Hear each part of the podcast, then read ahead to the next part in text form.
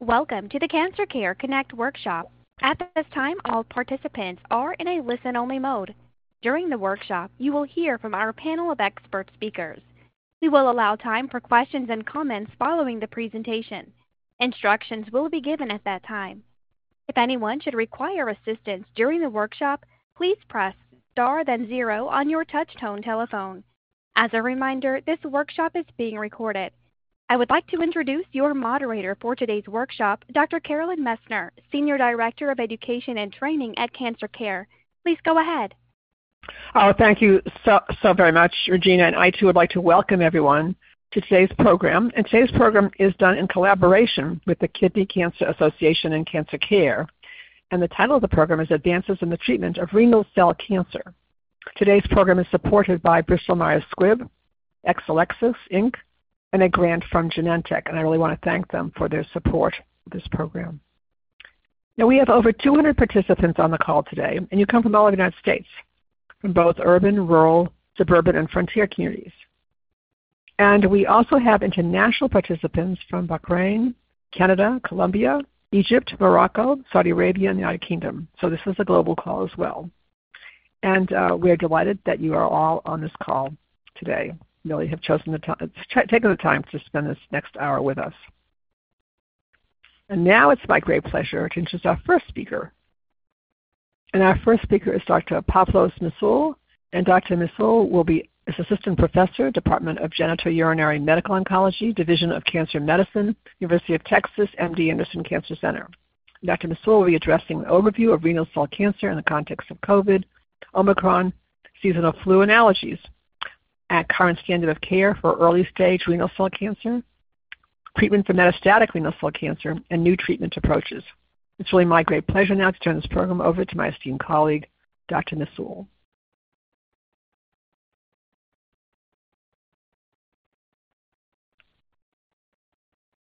This is um, a common cancer overall. It is the sixth most common cancer in men in the United States and eighth most common cancer in women in the United States. It's typically twice more common in men compared with women, and it occurs predominantly in the fifth or sixth decade of life with an average age in the mid-60s. But patients can be as young as, three or five years old and as old as uh, 90 or more.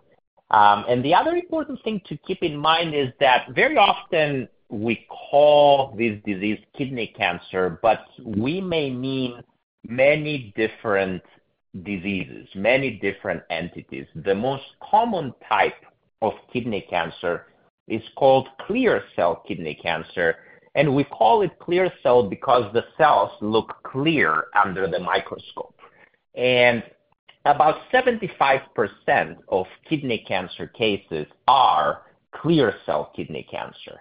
But then the rest, the other 25%, is under the umbrella term non-clear cell kidney cancer, and we call it that because the cells don't look clear under the microscope. And under this umbrella term, there are many, many, many different types, like papillary kidney cancer, chromophobe kidney cancer, translocation kidney cancer, renal medullary carcinoma, many types, each of which has different prognosis, different management, different treatment approaches. This is why it is absolutely essential that you know what kidney cancer type you have. And as the science keeps evolving, we're becoming better and better at understanding more how each subtype behaves and how best to treat it.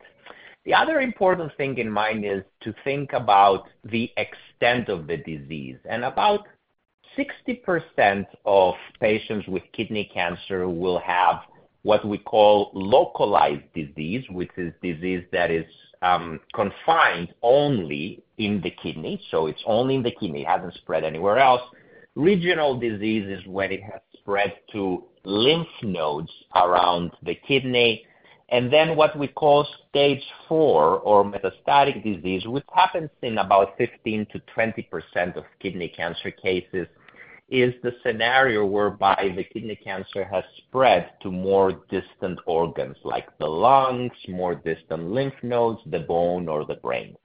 One important distinction Um, uh, of clear cell kidney cancer compared with just about any other cancer really is that clear cell kidney cancer can actually spread anywhere, even in your little finger. So this is why it's so important to comprehensively do imaging if um, somebody has clear cell kidney cancer that is believed to be of a higher stage.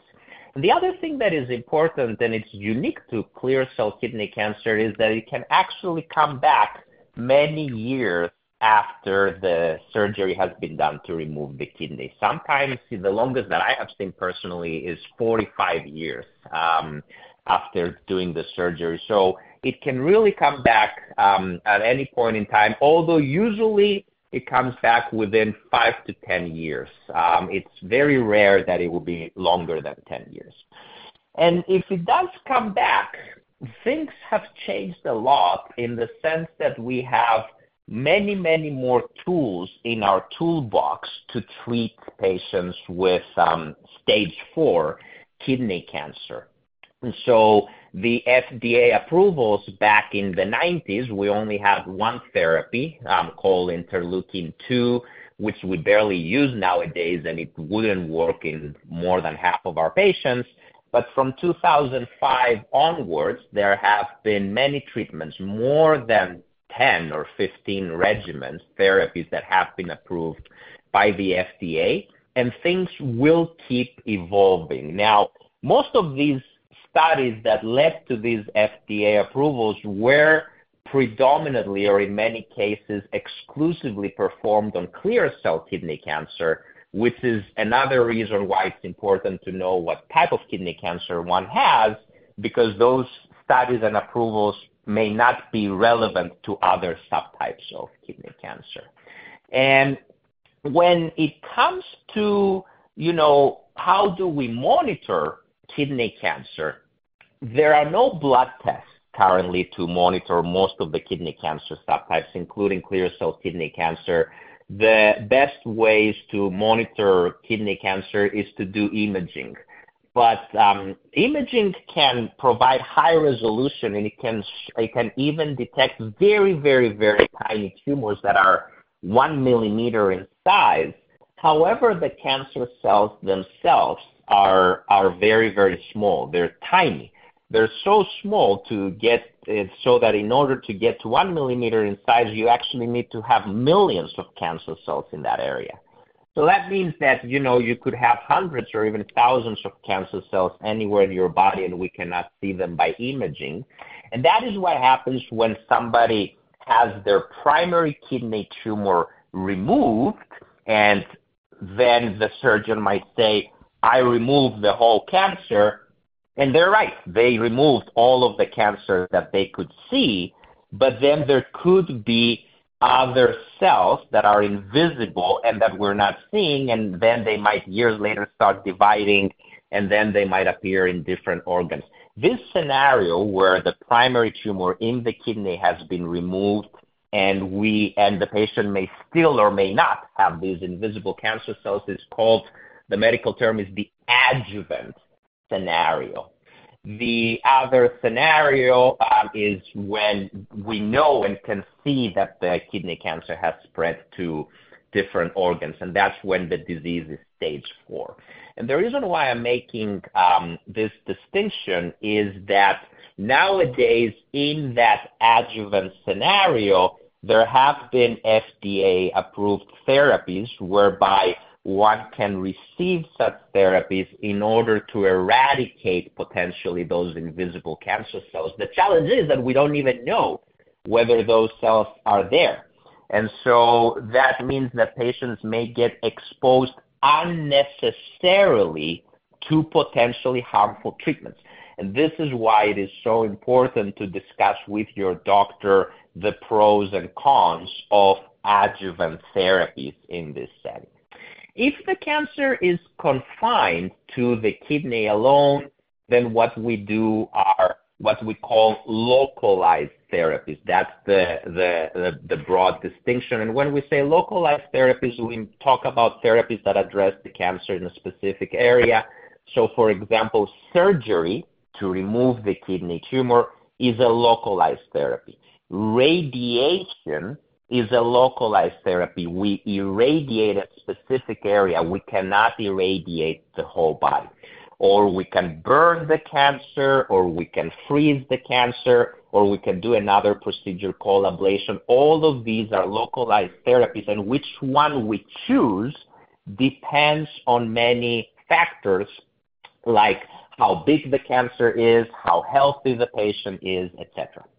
The other broad types of therapies are called systemic therapies, and that comes from the word system, and these are the therapies that go all over your body to recognize and kill cancer cells. And from the systemic therapies, there are three types that are important for patients with kidney cancers to know. The first one is chemotherapy, classic old school chemotherapy that everyone knows about. These types of chemotherapies that we may give, let's say, for other cancers like breast cancer or prostate cancer, they typically do not work against most kidney cancers like clear cell kidney cancer. They can work against certain rare types of kidney cancer. This is again why it's important to know what type of kidney cancer you have. But against the more common ones, they typically do not work. The other two types of broad types of systemic therapies do often work against clear cell kidney cancer and other common subtypes. And those other two types are, first is what we call targeted therapies. These usually, but not always, come in the form of pills. And those pills are um, contain drugs that are designed to target, hence the name targeted therapies, certain molecules that the kidney cancer cells express. So it's kinda like chemotherapy, but they're more targeted. They're more specific to the cancer cells. The third type of systemic therapies that have really changed the course of patients with kidney cancer is what we call immunotherapy. Those are usually given through an IV. And what immunotherapy does is that it stimulates the body's immune system to recognize and kill cancer cells. So immunotherapy is not toxic in itself, but it can produce side effects if your immune system gets too stimulated, and it starts attacking your normal tissues instead of just the cancer cells. So if it starts attacking your skin, you may get a skin rash. If it starts attacking your gut, you may get diarrhea. Or if your immune system gets confused and starts attacking your joints, you may get joint pains. But any other tissue, you know, could could could be a target for the immune system by mistake, in which case we treat these side effects by cooling down the immune system. And along these lines, there is a lot of excitement as well now for new therapies because things are moving fast, thankfully, in the kidney cancer world. Our patients are doing better nowadays than they used to do, even compared with 10 years ago. And one thing that is changing is that we're identifying new therapeutic targets for the targeted therapy. So new molecules that the kidney cancer cells express, we're figuring out better ways or new ways to target them. We're also identifying, we're finding new immunotherapies um, that may work even in cases and patients where the older immunotherapies do not work. And there are also new um, modalities, new methods of giving systemic therapies like what we call cellular therapies and bispecific antibody agents. All of these are currently under investigation in clinical trials in kidney cancer. And the other big change that has been thankfully happening in the past um, years is that there are now focused clinical trials for the non-clear cell kidney cancer. So that used to be, and it still is, a big unmet need, but thankfully there is now push to focus and do dedicated trial research for other types of kidney cancer other than clear cell. Now, um, with regards to how the COVID-19 pandemic and currently things like the flu season have impacted the care of patients with cancer, certainly the patients with cancer were disproportionately affected by the COVID-19 pandemic, with high rates of severe outcomes and death. Treatment decisions in this vulnerable population at the time were altered to a major degree during the pandemic. There were significant disruptions of care, surgeries were delayed, uh, all of these things. Thankfully, we're currently past that. We're not experiencing such disruptions any longer. Um, it was true at the time that from the systemic therapies, chemotherapy, the old school chemotherapy, could increase the risk of death if somebody had COVID at the same time. We didn't necessarily see the same signals for targeted therapies and immunotherapies. Another challenge was, you know, not having loved ones close by during visits. They had to FaceTime or be on the phone, and that makes a difference. It's actually, it helps patients a lot to have their loved ones beside them during um, clinic visits. Um, but uh, at the same time, the other side of the coin is that the COVID-19 pandemic did force us to improve our infrastructures, to incorporate telemedicine more, and we're still learning how to harness this to improve the care of our patients better than before. The telemedicine has a lot of advantages, but it also poses the risk of more fragmented care. So we're still fine-tuning how to balance this aspect. Of course, you know, we're now nowadays mindful as well of other viruses, like the flu season, which has currently passed in most states. But still, you know, it is always important to report to your doctors if you have any unusual symptoms like fever or other concerning symptoms. And with that said, I'll be happy to pass the baton to the next speaker and happy to answer any questions you guys might have. Oh, thank you so much, Dr. Msaouel. That was an outstanding presentation, really stellar, and you actually set the stage for the program today, um, giving lots of information. I know there'll be questions for you during the Q&A. Thank you so much. And our next speaker is Dr. Chetan Ramamurthy, and Dr. Emma Ramamurthy is a medical oncologist, genitourinary oncology clinic, urology department, Mays Cancer Center at UT Health San Antonio MD Anderson Cancer Center. And Dr. Emma Ramamurthy will be addressing the targeted cancer therapies, the role of clinical trials, how research contributes to treatment options, managing treatment side effects, symptoms, discomfort, and pain, and guidelines to prepare for telehealth, telemedicine appointments, including technology, prepared list of questions, quality of life concerns, and discussion of open notes. It's my pleasure now to turn this program over to my esteemed colleague, Dr. Ramamurthy. Hey, everyone. Uh, great to be on this call, and thank you for the opportunity to speak with you. Uh, so I'll start by talking about clinical trials and what a crucial role clinical trials play in cancer treatment and research. So trials may offer new treatment approaches in early-stage disease, or they can provide options where few exist in more advanced disease. Uh, really, I encourage all patients to consider participating in a clinical trial um, that fits for them, uh, because trials are how the field moves forward and how we've been able to develop all of those new treatment approaches that Dr. Msaouel detailed um, over the past 15 years. Um, since the approval of sunitinib, a targeted cancer treatment pill for renal cell cancer, specifically in 2006, there have been dramatic advances in the treatment of kidney cancer, um, with over 10 to 12 new drugs or combinations of drugs approved for the treatment of advanced kidney cancer. Um, there have been advances in molecularly targeted treatment as well as immunotherapy for kidney cancer. Uh, and these advances have led to improvements in how long people with advanced kidney cancer are living, um, and leading to some very long, durable treatment responses. So as Dr. Msaouel also explained earlier, some of these trials are focusing in adjuvant therapy, so treatment after surgery to remove uh, more localized kidney cancers. Um, Other trials are looking at new agents, so new types of immune therapies, ways of harnessing our own immune system to fight kidney cancer, other molecular targets that are available for uh, kidney cancer as well, including some that are associated with a hereditary risk of kidney cancer.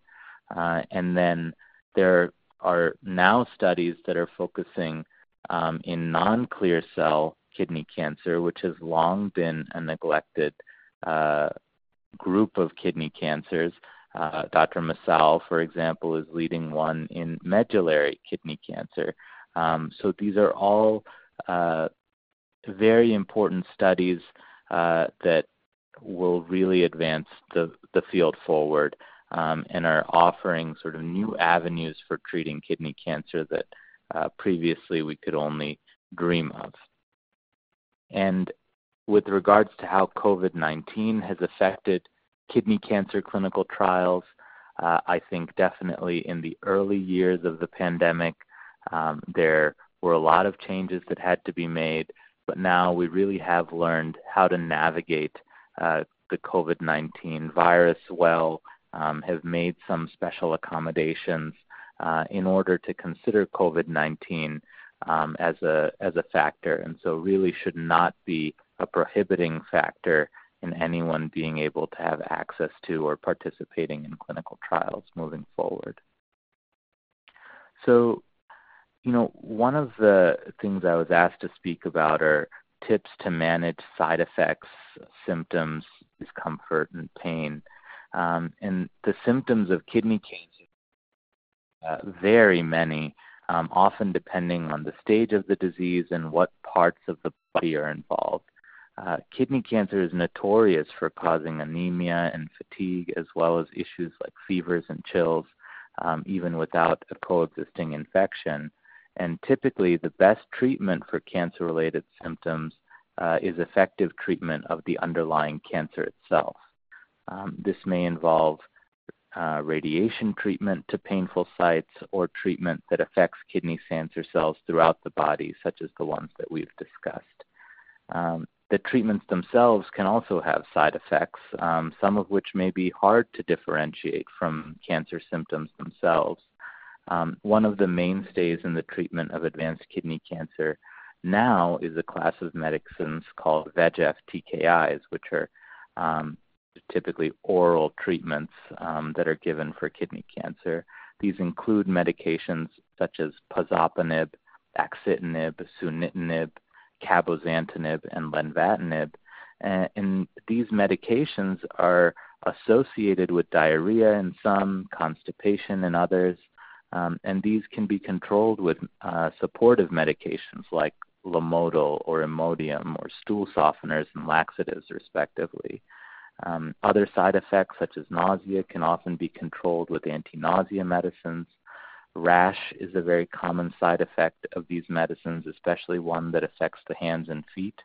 Um, and a trick for managing this is using some uh, heavy duty moisturizing creams. Um, I recommend to my patients something called Udderly Smooth Cream, which can be applied twice daily. And prevention is often the best treatment um, so using the creams right when you start medication can can really be very helpful. Um, one thing to always know is that different people process medications differently uh, and can be subject to different side effect profiles. So the the key thing is to keep your healthcare team informed about how you're tolerating medicines, what side effects you're having, how things are affecting your quality of life. Um, the more they are kept informed of how you're doing, the better they can assist you in managing those side effects and making sure um, that you're getting the appropriate care that you need. Um, as we also talked about, uh, telemedicine and telehealth is becoming very important um, in our care for uh, kidney cancer. And as this is a kind of new modality for uh, how we are helping um, uh, deliver health care, um, there are lots of things um, that you can do to sort of prepare better for telehealth and telemedicine visits. I think each healthcare system has different portals, so it's important to try logging in before to make sure that things are working. You know, make sure that all of your software is installed. Uh, Zoom, for example, on your phone or mobile device, whatever you're going to be using, um, so that you don't run into those technical hiccups when you are trying to log into your call with your provider. Um, getting to a place that has good internet connectivity is very important. That way you can really share your screen and have a good, uh, clear communication with your provider as well. Um, preparing questions, um, whether for telemedicine import, appointments or in-person appointments is very important as well.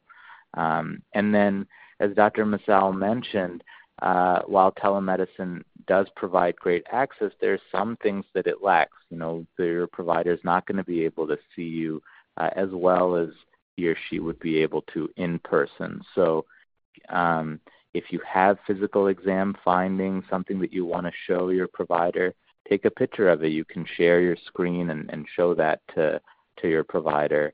Um, oftentimes, some of the medicines that we use uh, can affect your blood pressure. And so, if you are able to keep a uh, blood pressure log at home and have a blood pressure cuff available to check your blood pressure, that information can be very helpful to your provider as well. So, trying to think of ways that you can fill in those gaps, uh, even though you're far away um, physically, uh, I think can lead to very successful telehealth and telemedicine visits.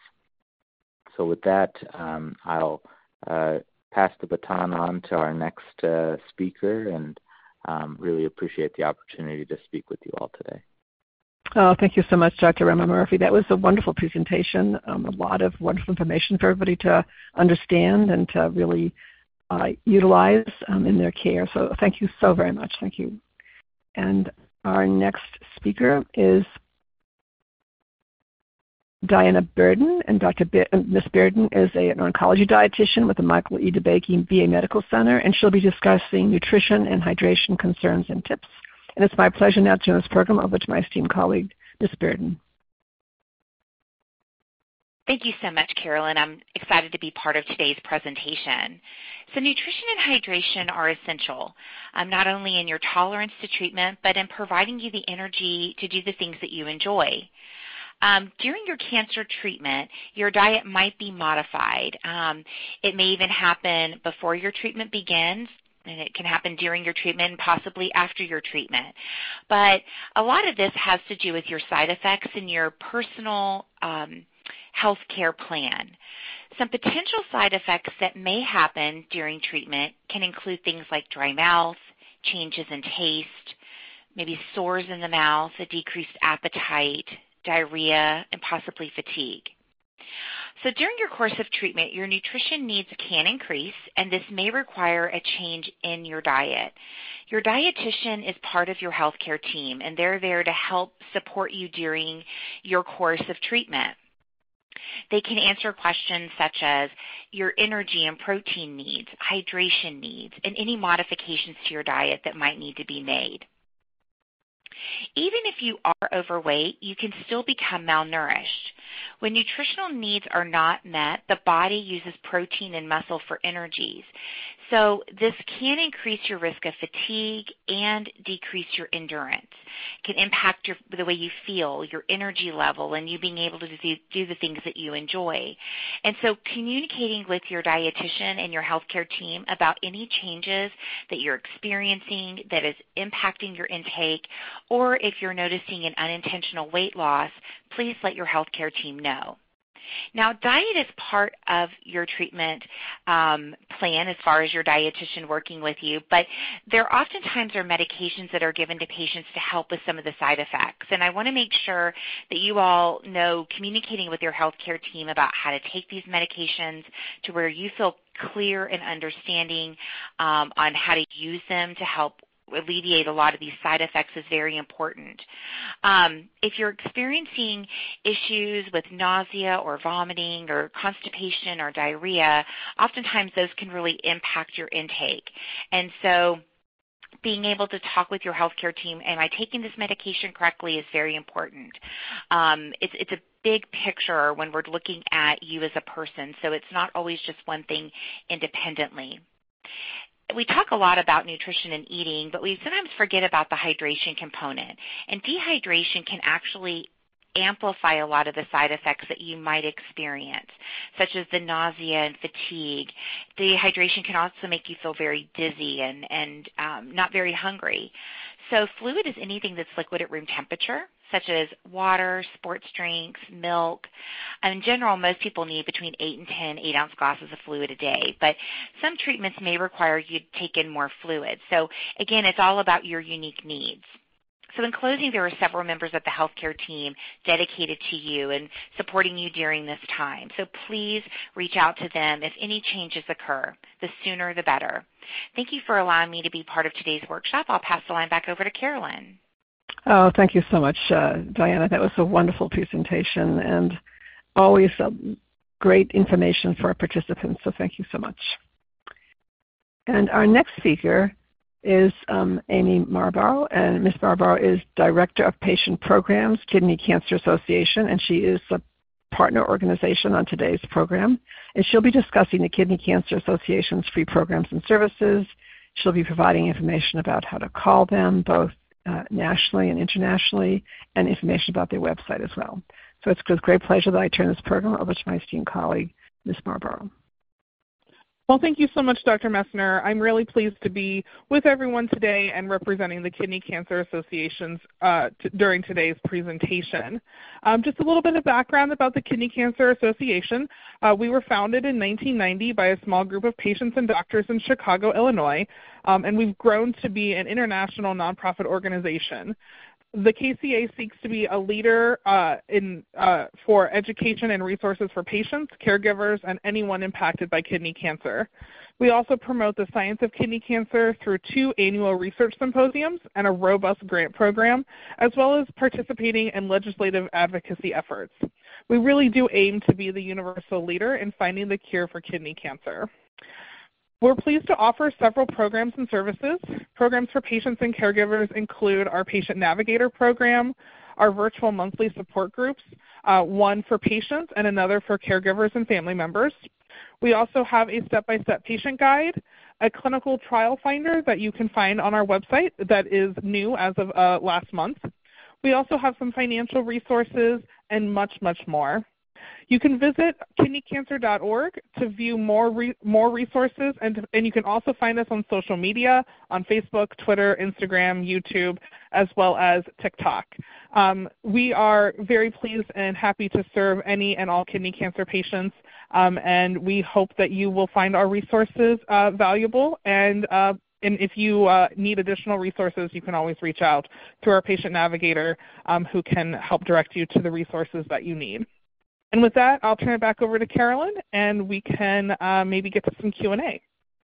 Oh, thank you so much, Amy. That was a wonderful presentation and, and a wonderful resource. So many, some of you on the call may be familiar with the Kidney Cancer Association, but for those of you who are not, it definitely would be a go-to organization for people with kidney cancer. So we do certainly recommend that you work with them, uh, call them, take advantage of all of their wonderful services. Now, I'm just going to say a few words about Cancer Care. I'm Carolyn Messner. I'm Senior Director of Education and Training with Cancer Care, and I'm going to be going over with you what all of Cancer Care's free programs and services are. So many people who contact Cancer Care in the United States contact our Hope line. They call us on the phone, it's 800-813-4673, and they speak with one of our oncology social workers. And usually they come with a particular question a problem, and that gets resolved. And then the social worker goes over with them all the different services we offer. So we do offer support to people who call us. Um, we do offer online support groups on many different topics, including kidney cancer. Um, we also offer programs for caregivers, for young adult caregivers, um, for older adult caregivers, for partners, loved ones. So we have really a number of, of different types of online support groups, and you can find them on our website at www.cancercare.org, so you can see all the different um, services we offer. We also offer practical financial and co-payment assistance. So that can be very helpful, especially at this time. All the concerns about resources and funding is a big issue for people, certainly. We do provide from Cancer is about a 79-year-old organization, and we've been providing um, this type of assistance for for 79 years. Actually, that's very important um, in terms of the, practical financial and co-payment assistance. We also offer these workshops that have been around for about 30 years on different topics, both on cancer-related topics like today's program on kidney cancer, and we also offer them on on topics that are general, like on caregiving, um, and other topics that are um, uh, they're all listed on our website as well. And we have quite a few programs coming up, um, so that you want to check that out as well.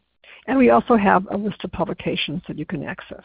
So that gives you a thumbnail sketch of all the services that we offer at Cancer Care. There are many more, but you'll be able to locate them on our website. And now we have time for questions. And I'm going to, to ask that Regina explain to all of you how to queue up for questions, and we will take as many of your questions as possible. Regina? Thank you. Ladies and gentlemen, at this time we'll take questions from the web only. You may submit questions by clicking Ask a Question. So this is a question for Dr. Um, we didn't actually discuss this today, so I'm going to ask you for Dr. Um, Msaouel. Um, can you please elaborate on the treatment of low-grade papillary urothelial carcinoma? Yeah. So um, urothelial carcinoma is typically not associated with kidney cancer. It's a type of bladder cancer. Um, sometimes because there is this organ, this tube called the ureter that um, connects the kidney with the bladder, and the ureter has the same type of normal cells called the urothelial cells as the bladder. So the ureter, the tube that connects the kidney with the bladder, and the bladder are lined up with these urothelial cells, and these cells can turn into cancer. And when the um, urothelial cells up high in the ureter, close to the kidney, turn into cancer, then sometimes this is considered to be, you know, it's called kidney cancer, but in fact it is a cancer of the ureter, not of the kidney itself. And because of that, it doesn't fall into the subtypes of kidney cancer, the renal cell carcinoma that I mentioned before, and it is treated very differently. And this is again why it's so important to distinguish what type of quote unquote kidney cancer one has. And um, the first thing one does with um, ureter, urothelial cancer of the ureter, is to determine what the stage is. And so it's important to work with your urologist and potentially your medical oncologist to determine the stage, and this will guide the next steps. Excellent. Thank you. Um, and um, one of our, let's see, um, it's a question for Dr. Msaouel. I donated a kidney a few years ago, and because of my recent renal cell cancer diagnosis, was concerned and wanted to make sure the person I donated it to isn't also at risk of developing renal cell cancer. Should they get checked out? So uh, just to make sure I understand, the person donated one of their kidneys, and then they developed cancer on their other kidney? Yes, and they're wondering um, if um, it will affect ah. the, the other person. Yeah, yeah. So the first thing to consider is whether the kidney cancer that you may have developed is due to some kind of hereditary syndrome. In, you know, let's say 10, 10% or less of cases, this can be because you may have a syndrome that predisposes you to kidney cancer. The most common and well-known is what we call the VHL syndrome, um, which predisposes you to various tumors, including kidney cancer, but there are others as well. If you develop kidney cancer, for example, at a young age, let's say younger than 47 years old, then that's something to consider, and you can see a geneticist to see if it is worthwhile to test for the presence of such syndromes. If indeed you have such syndromes, then indeed there is a meaningfully increased risk that your other kidney will um, develop kidney cancer in the donor in which case, depending on um, the syndrome that you may have, the surveillance guidelines for the donor might be tailored depending, and they might differ, they might be different depending on the syndrome. If instead of having a, a specific syndrome, you have the most common situation, which is, you know, it just happened, then you have to consider and ask and work with your doctor whether this was due to specific exposures that you may have had when you were young. If you had certain high-risk um, exposures, environmental exposures, um, that could predispose you to kidney cancer, um, then that might also slightly but meaningfully increase the risk for the donor. So it really, really depends on how much we can determine what it was that specifically made you develop kidney cancer in your one kidney. That can help a little bit individualize the recommendations for the other kidney in the donor. Okay, thank you very much. Um, so another question, um, even after removing the entire kidney, not only the tumor, there is still any chance for the cancer to come back after years? Yes. Um, it all depends, of course, on how big the tumor was initially, because the bigger it, is, the more likely it is to send to have sent those invisible cells to other areas. It also depends on how aggressive the kidney cancer was in the primary tumor, and we use terms such as grade to quantify that. There are what we call nomograms, which are um, ways to predict the risk that have been developed for some kidney cancers, like clear cell kidney cancer. They're not perfect, but if you work with your urologist, they can give you a better idea of what the risk of your kidney cancer coming back is, depending on the features of your tumor when it was removed. And again, it's important to highlight that thankfully, the longer time passes the, without us finding any cancer in your body, the less likely it is for the cancer to come back. It could still come back at any point in time, but the chances get lower and lower and lower as the years pass. Excellent. Thank you. Another question for you. Um, I'm an avid coffee drinker, but I'm wondering if I should halt the consumption of ca- caffeine during my treatment.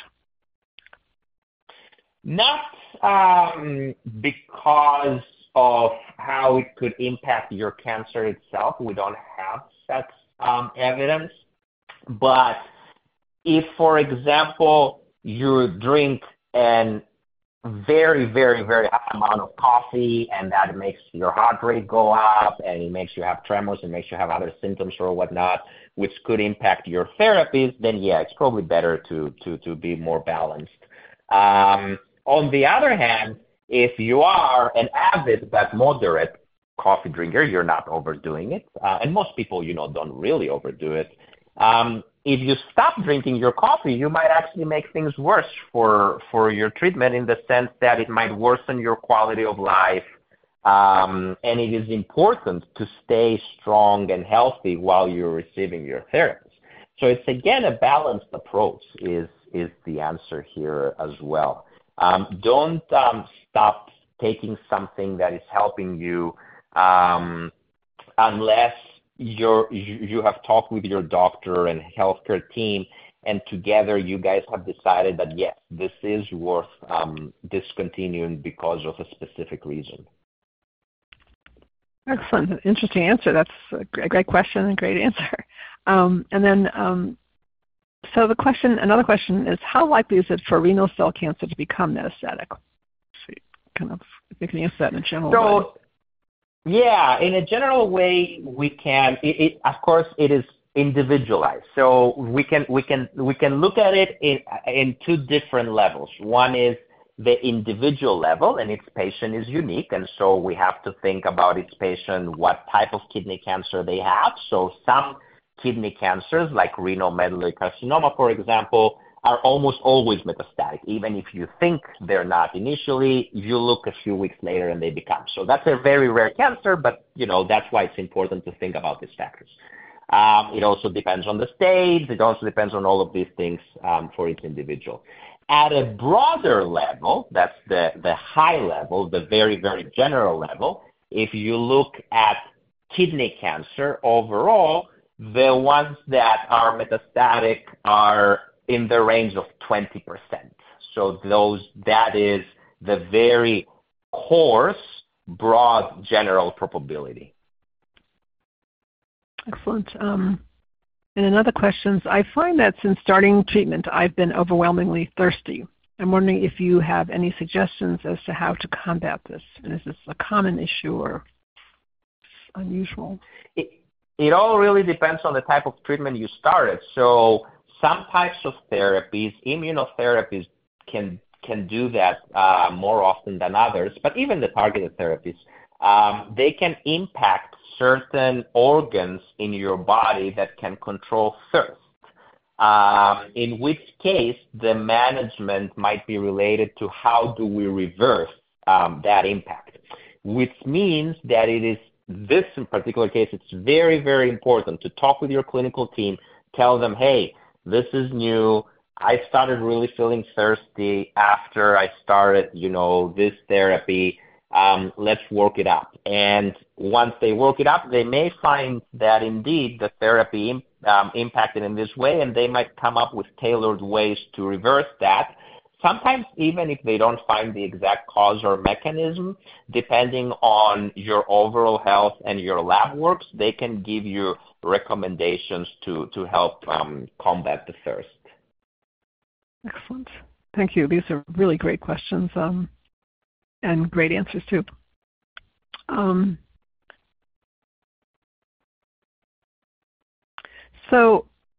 so this is another question. Given that kidneys are responsible for filtering out waste, are renal cell cancer patients at a higher risk of contracting infections such as septicemia?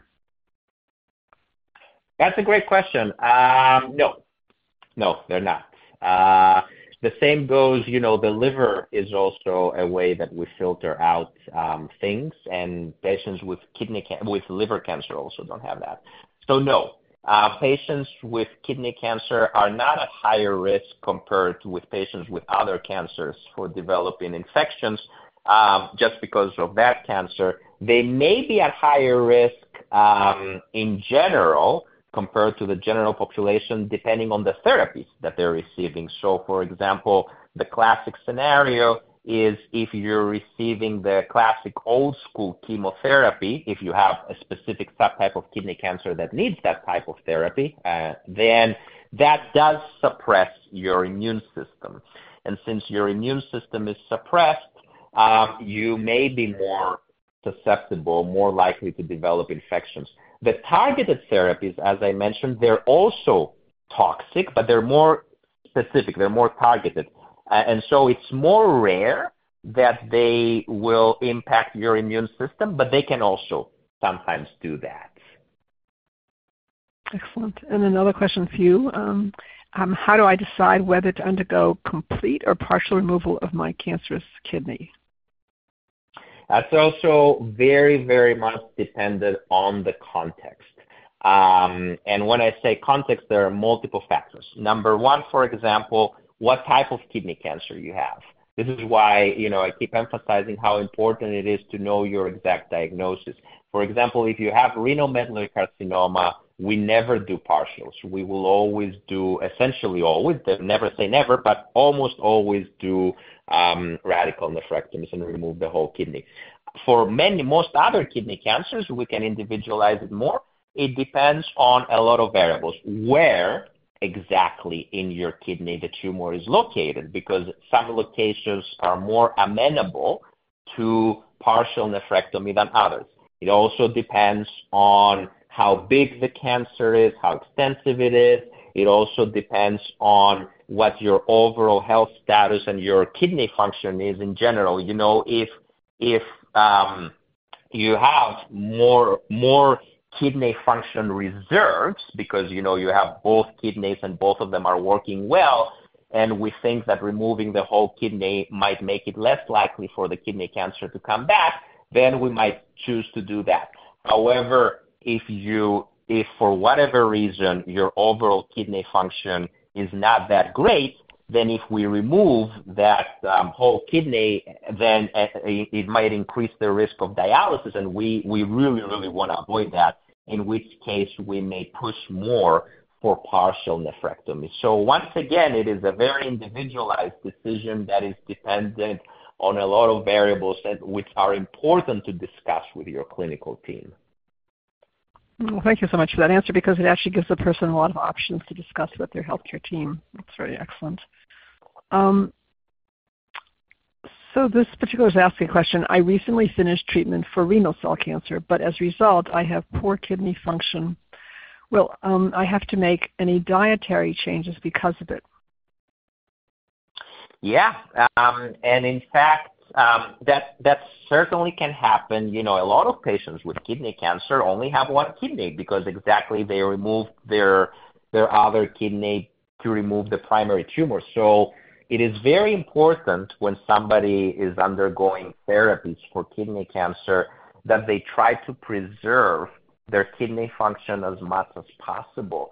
Um, it is generally much easier to preserve your kidney function than trying to restore it. Unfortunately, Um, you know, once your kidney is injured, it's not like the liver that tends to regenerate very fast. The kidneys don't regenerate that well and that easily, which means that it is important to talk with your clinical team and make sure, if needed, that you're followed with not a kidney cancer specialist only, but also a kidney specialist, what we call a nephrologist. Those are the ones that focus more on the kidney function itself. And sometimes either they or the rest of your clinical team, depending on the overall context, will make specific dietary recommendations. They might tell you, depending on the context, that you need to eat more or less um, protein or um, add or remove other aspects from your diet in order exactly to protect and preserve your kidney function. Excellent. Thank you. And there's another question for you, Dr. Msaouel. Um, if someone has a family history of kidney cancer, should they receive any type of screening for kidney cancer? Great question. It, it really depends on what we mentioned before about syndromes. So if your family member develop their kidney cancer because of a specific syndrome, like VHL syndrome, then you need first to check yourself if you have that same syndrome because the, your family member may not have passed that gene to you. Um, if they have, then you will need to follow the recommendations for screening for that syndrome. And, and they may not just be screening for kidney cancer, they may include screening for other types of things as well, depending on the syndrome. So that's why it's important to, to uh, receive genetic counseling um, comprehensively in these cases. If it's, you know, what we call a sporadic, a random case of your family member having developed kidney cancer, then the chances that you will also develop kidney cancer are much less than if you had a specific syndrome. And so there are no specific screening recommendations for you. But of course, if you do develop concerning symptoms like blood in your urine, nobody's supposed to be having blood in their urine. That needs to be checked um, comprehensively, regardless of whether you have or not a family member with kidney cancer. Excellent. Thank you. Thank you so much. And now, um, as we're about to conclude, I'm going to ask um, Dr. Msaouel and uh, Ms. Marlborough to provide takeaways for our audience. I'm going to start with Dr. Msaouel. Just a, uh, just a sentence or two about a takeaway that you'd like people to have from today's program. Yeah, and I think that it, it came a lot in the Q&A as well, how important it is to know your diagnosis. Not just, you know, broadly that, oh, I have kidney cancer, but what exactly type of kidney cancer, what is the stage, what are all of these aspects. So that's important. Continue to, to advocate for yourselves, work with advocacy organizations. They, they make a huge difference indeed. Also pushing for research, and that's another takeaway that research is, is evolving um, in coordination with the needs of the patients Um, and the last thing, again, it came up a lot in the Q&A, as you guys saw, is how important it is to individualize your care, communicate with your clinical teams, talk with them, advocate for yourselves, ask questions, and make sure that you receive answers that are satisfactory to you. Excellent. Thank you so much. And Ms. Marlborough, do you want to comment as well as a takeaway? Yeah, definitely. I think that's the most important thing um, that I, you know, have heard throughout the the conversation today um, uh, are about treatment options. And speaking to clinical trials specifically, um, I think that there's been so much advancement in the treatment of kidney cancer over the last you know uh, 10 to 15 years and there's so much more um, opportunities uh, for treatment options with respect to clinical trials as well uh, today and in the future. And so, you know, talking to your doctor if a if a clinical trial might be right for you, um, or when it might be right for you if if needed, I think that that is um, a really important takeaway to to always consider clinical trials as um, as an option for your treatment um, and how that might factor in. Thank you so much. Thank you. Um, I want to thank all our speakers. Um, they have been phenomenal in today's program. But I also want to thank our participants who asked such great questions. And although we've done this program before, I have to say your questions on today's program were far more extensive and really uh, thoughtful than we've ever had before. So um, thank you to our participants as well. And unfortunately, we couldn't take all of your questions, so I want to comment on that. For those of you who asked a question, have a question that you have in queue that hadn't we didn't get to or are thinking of another question, please take your questions back to your treating healthcare team. They do know you the best. They have all of your records in front of them. And ask your questions of your healthcare team and ask them over and over again until you get the answers that you need. That's very important. And also, um, as we conclude the program today, I would not want anyone to feel alone in coping with kidney cancer or any type of cancer. I want you to know that you're part of a community of support.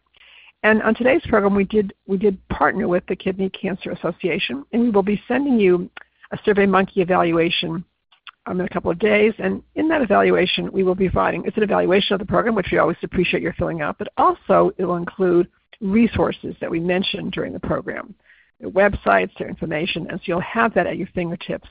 Um, and any other information that we feel it would be useful to you in coping with um, cancer today, you know, kidney cancer, any type of cancer to some extent. Um, and again, I want to thank you all for your participation and um, and just know that you're not alone, that you have both the Kidney Cancer Association and this one, your healthcare team, of course, you always want to go to them, and of course you have cancer care to contact. So you have a lot of, and there are so many other resources as well. So we will try to include as many as possible, but your healthcare team to start with, Kidney Cancer Association, just because that's their focus, and that's really important um, and then cancer care for general services and support. So thank you all, and I want to wish you all a very fine day. Ladies and gentlemen, thank you for your participation. This concludes the workshop, and you may now disconnect. Everyone have a great day.